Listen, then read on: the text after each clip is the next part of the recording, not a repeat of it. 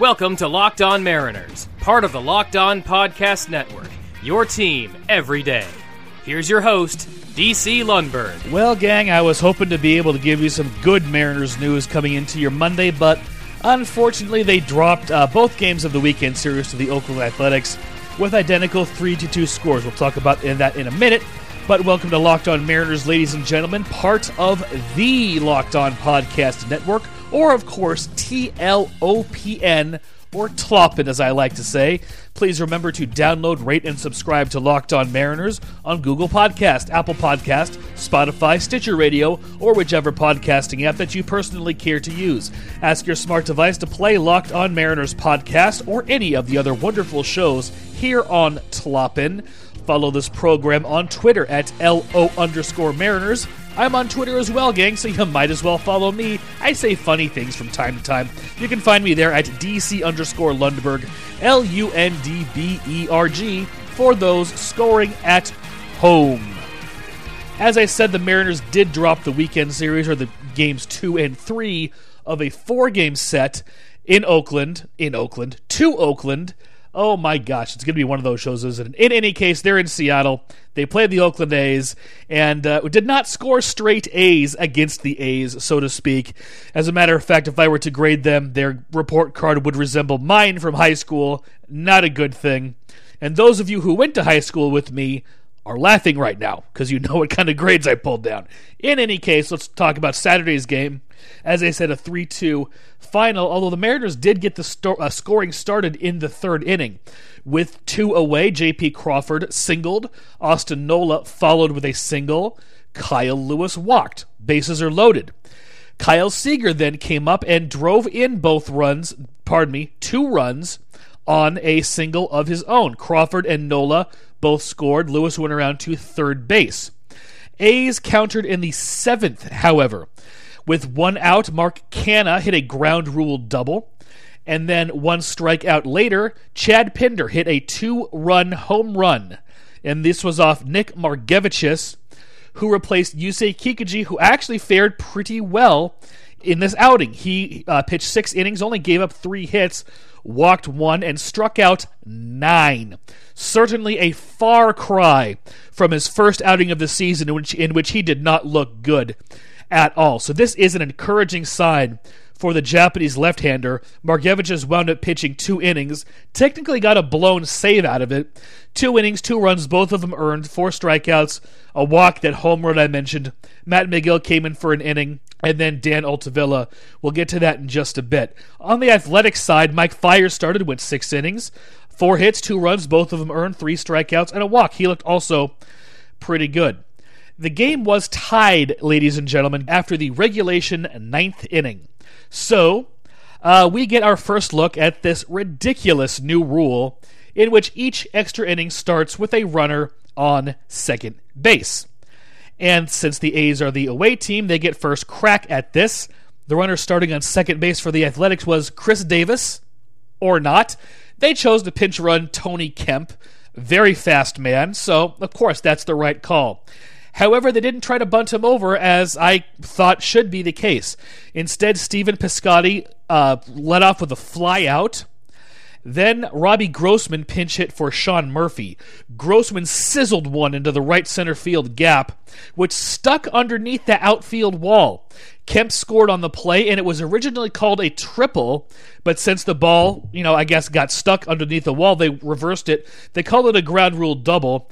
Kemp still scored on the play, but instead of runners a runner at third base with one out and one in, Grossman went back to second base. Marcus Semien, another another very underrated player lined out to center field and then Matt Chapman struck out so the A's do score one rather cheap run quite honestly and going to the bottom of the 10th, I liked the Mariners personnel they had coming up.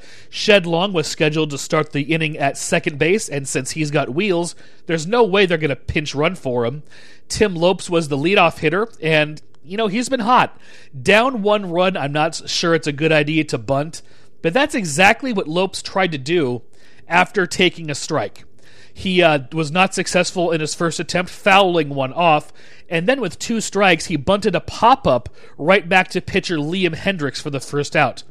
Dylan Moore popped out to Matt Chapman, and J.P. Crawford promptly struck out to end the game, giving the Athletics what feels like a very cheap victory. I'm not a fan of this rule, ladies and gentlemen, and I would be saying the same thing if the Mariners scored a cheap run. This is not baseball, ladies and gentlemen. This is T ball for five year olds, and I will talk about this rule once again in the second half of today's program. Yay. Getting to the next game, however, this was also a victory by the Athletics. Mariners got the scoring started again, however, in the very first inning. J.P. Crawford led off by being hit by a pitch. Dylan Moore then grounded into a force out, so you've got Dylan Moore on first base at this point. Kyle Lewis then struck out, which brings up cleanup hitter Daniel Vogelbach. Scott Servais showing confidence in the big guy by hitting him fourth, even though he's been struggling all season. During Vogie's at bat, Moore steals second base, his first stolen base of the season. Vogelbach winds up hitting a line drive single to center field, which scores Moore. 1 0 Mariners. Evan White struck out to end the inning. The fifth inning is where everything came apart again. Kendall Graveman started for the Mariners, and you know, he looked okay, even though he threw a lot of pitches in most of the innings. 20 in the third, and in the fifth is where it fell apart once again. He winds up going uh, four and two thirds innings, giving up three hits, two runs, two of them earned, both of them earned, pardon me, two walks, three strikeouts. The A's would wind up scoring three runs in that fifth inning. Tony Kemp would walk with uh, with two outs. Semien would then hit a single, Marcus Semien and at that point, Anthony Misiewicz replaces Kendall Graveman. Misiewicz promptly gives up a three run home run to center fielder Ramon Laureano to give the A's a 3 uh, three to 1 lead. The Mariners would score one again in the eighth inning. Kyle Lewis up at the plate looking to extend his hitting streak the multi game hitting streak probably gone by the wayside since it was so late in the game. But he does extend his hitting streak to 10 games. He's hit in all 10 games so far this season with a scorching home run to center field to get bring the Mariners to within one run. Vogelbach would ground out to end the inning. A's would not score in the top of the ninth, and they'd bring in their closer, Liam Hendriks, to try to close out the Mariners. He would get Evan White with a strikeout to lead off the inning. Shed Long would then single, however. Pinch hitter Kyle Seager comes up, replacing Dee Gordon. He struck out after a very lengthy at bat in which he fouled off quite a few pitches. It was a pretty good battle. And then Austin Nola would then strike out on a foul tip to end the game. So uh, Liam Hendriks winds up striking out the side for the Mariners' second consecutive 3 2 loss against the Oakland Athletics. As I stated a little earlier, second half of the program, going to talk about the extra inning free runner rule once again. Hopefully, the last time in a while, but since the Mariners were involved with this on in Saturday's game and it gave the A's a cheap win, I have some I don't know about new thoughts, but different thoughts, stuff I want to reiterate, that kind of thing. Mariners trivia question for the day is this. In the 19 contests the Mariners and A's played last year, what was the Mariners' record against Oakland? Answer to the trivia question following this from Postmates. If you are the type who starts thinking about what to eat for dinner while you're eating lunch, then you will love using Postmates. And you'll probably love them even more right now because you can get food delivered without leaving the house or even opening the door. Given what's going on in the world, they created non contact deliveries. So now when you order from your favorite restaurants, everything gets left right outside your door. They have Postmates Pickup, which you can use to order takeout from your favorite local restaurants. But they don't just deliver burgers, sushi, chicken, pizza, whatever you can think of. They can make your life easier by picking up everything you need from the convenience store or grocery store of your choice and drop it right outside your door. Just download Postmates for iOS or Android, find your favorites, and get everything you want delivered within the hour.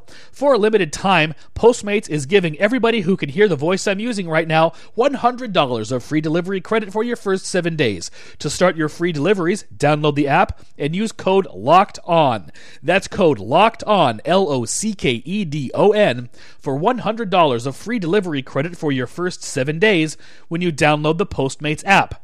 Anything you need, anytime you need it, Postmate it.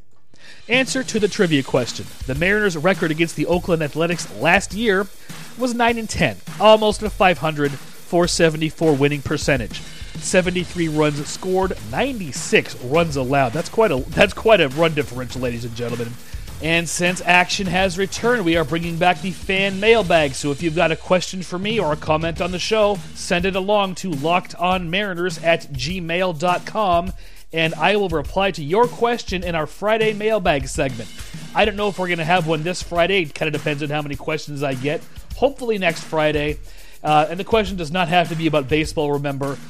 Any question you want, just as long as it's family friendly. I will not answer raunchy questions, inappropriate questions, things of, that nature, or just general comments on the show, whether you like the show, whether you think I'm an idiot. I'll read those on the air too, I don't care. LockedOnMariners at gmail.com, remember, is the email address, and Locked On Mariners will continue in a jiff.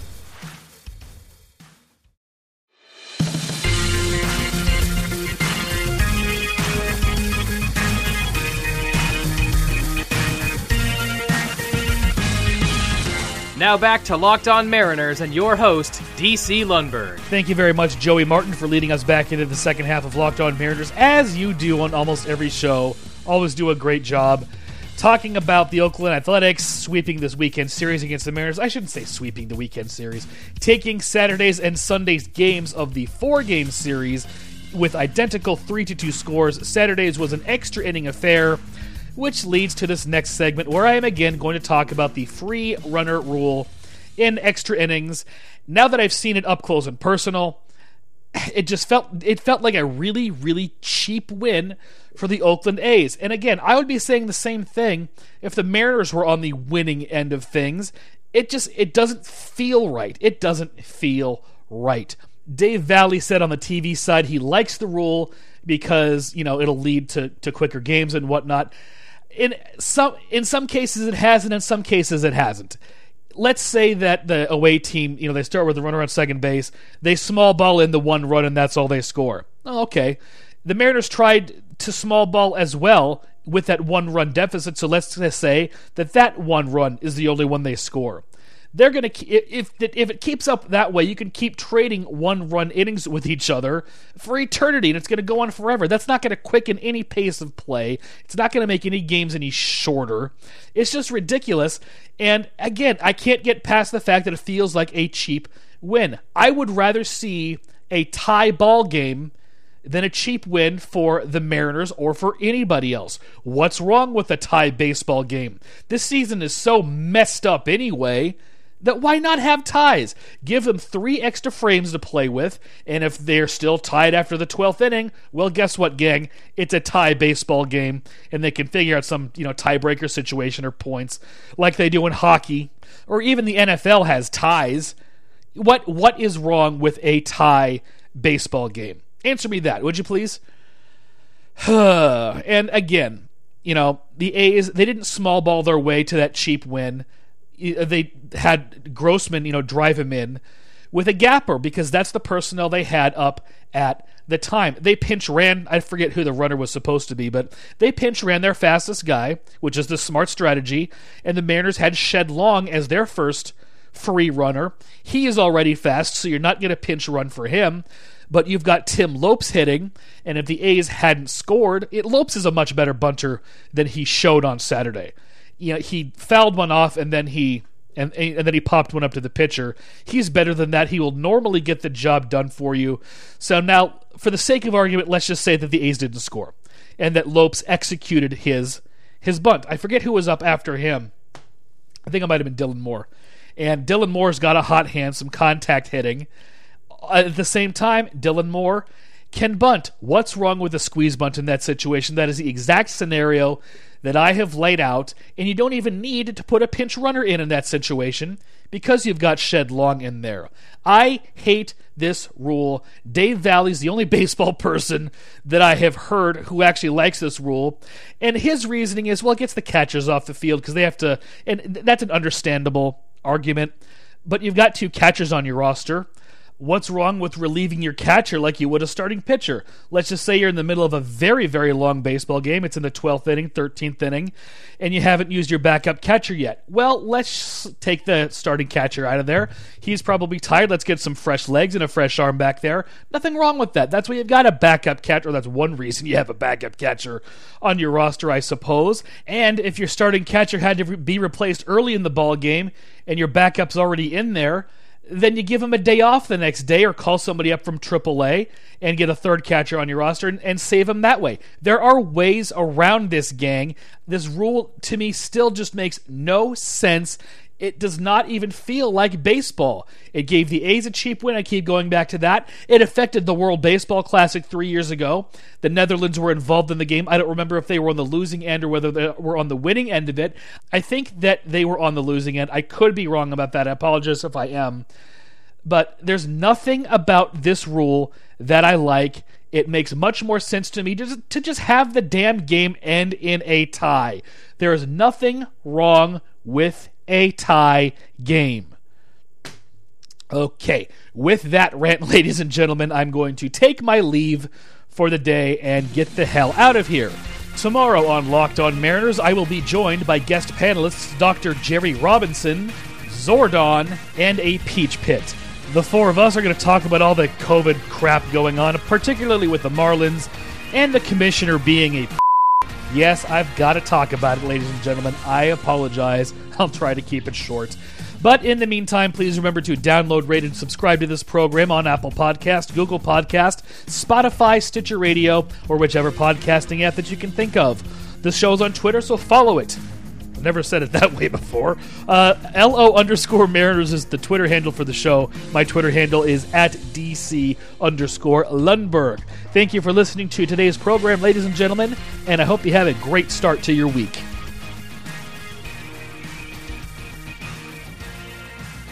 This is Joey Martin speaking for Locked On Mariners, part of the Locked On Podcast Network.